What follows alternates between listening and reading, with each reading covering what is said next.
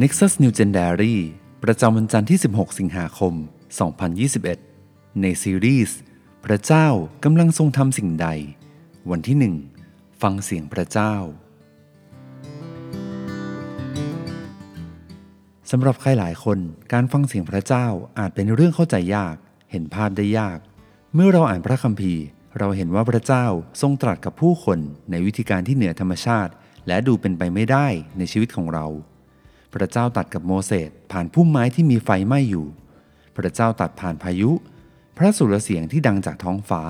หรือบางที พระเจ้าตัดผ่านลาที่บาลาอัมกำลังขี่อยู่ หลายคนต่างก็หวังอยากจะได้ยินเสียงของพระเจ้าที่ชัดเจนเช่นนี้เกิดขึ้นในชีวิตของเราทุกวัน แต่หากเราพิจารณาดูดีๆแล้ว พระเจ้าทรงใช้วิธีการที่ดังชัดเจน และเหนือธรรมชาติเช่นนี้ เพียงไม่กี่ครั้ง ตลอดประวัติศาสตร์ที่ผ่านมา แต่หลายต่อหลายครั้งที่พระองค์ทรงเลือกใช้วิธีการตรัสกับคนของพระองค์อย่างแผ่วเบา และนุ่มนวลยิ่งกว่า ในพระธรรมหนึ่งพงกษัตริย์บทที่ 19 ข้อที่ 3 ถึงข้อที่ 4 เมื่อท่านทราบก็ลุกขึ้นหนีเอาชีวิตรอด และมาถึงเบเออเชบา เขตยูดา แล้วท่านละคนใช้ของท่านไว้ที่นั่น แต่ตัวท่านเองเดินเข้าถิ่นทุรกันดารไปเป็นระยะทางวันหนึ่ง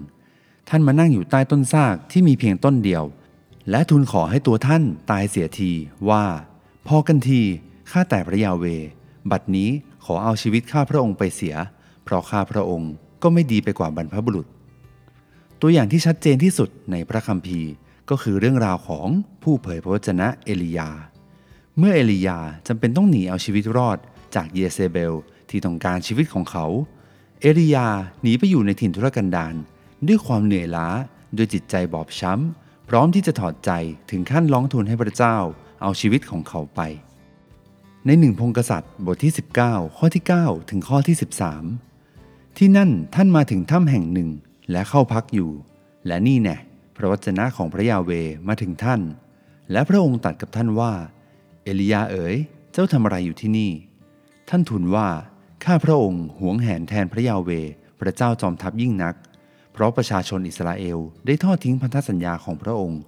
ได้พังแท่นบูชาของพระองค์ และประหารผู้เผยพระวจนะของพระองค์เสียด้วยดาบ และข้าพระองค์ข้าพระองค์แต่ผู้เดียวเหลืออยู่ และเขาทั้งหลายมุ่งเอาชีวิตข้าพระองค์ และพระองค์ตรัสว่าจงออกไปเถิดไปอยู่บนภูเขาเฉพาะพระพักพระยาเว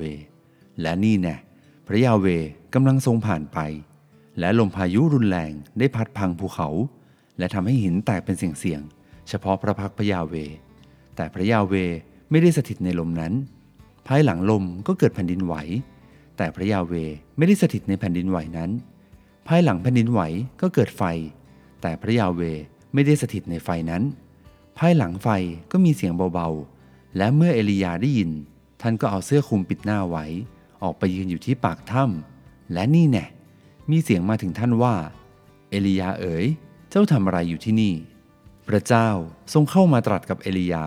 และที่นั่นเอง เอลียาได้เห็นภัยพิบัติที่รุนแรงและน่าครั่นคร้ามมากมาย ทั้งพายุแผ่นดินไหว ไฟที่เผาผลาญ แต่พระคัมภีร์บอกว่า พระยาเวไม่ได้ทรงสถิตที่นั่น แต่เมื่อเขาได้ยินเสียงกระซิบที่แผ่วเบาของพระเจ้า เอลียาก็พร้อมจะก้าวออกมา เพื่อทำตามการทรงเรียกของพระองค์ หากเราเป็นเอลียาที่หลบซ่อนอยู่ในถ้ำนั้น และรู้ว่าพระเจ้าต้องการเข้ามาพูดกับเรา เราคงคาดหวังถึงการสำแดงที่ยิ่งใหญ่ เราคงคาดหวังว่าพระเจ้าจะสำแดงพระสิริของพระองค์อย่างที่ทรงทำในอดีต ในตอนที่เกิดแผ่นดินไหวและมีไฟเผาผลาญเราคงอดคิดไม่ได้ว่า พระผู้สร้างแห่งจักรวาลต้องอยู่ที่นี่แน่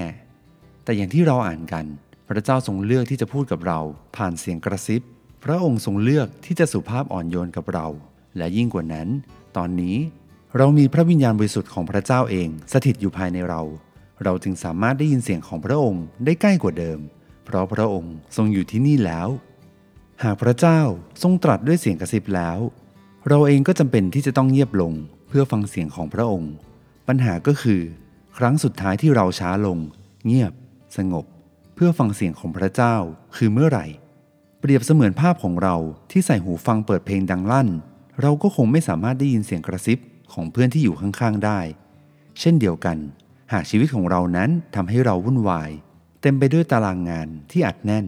เสียงรอบตัวเรียกร้องเวลาและความสนใจตลอดเวลา เราก็คงไม่สามารถได้ยินเสียงกระซิบของพระเจ้าได้ ดังนั้นสิ่งที่ต้องใคร่ครวญในวันนี้ หลังจากฟังหรือว่าอ่านบทเฝ้าเดี่ยวในวันนี้จบแล้ว ลองใช้เวลาสักสองสามนาที เพื่อที่จะเงียบ และฟังเสียงกระซิบของพระเจ้า ที่ปรารถนาจะพูดกับเราอย่างเจาะจงด้วยกัน ให้เราอธิษฐานด้วยกัน พระเจ้าที่รัก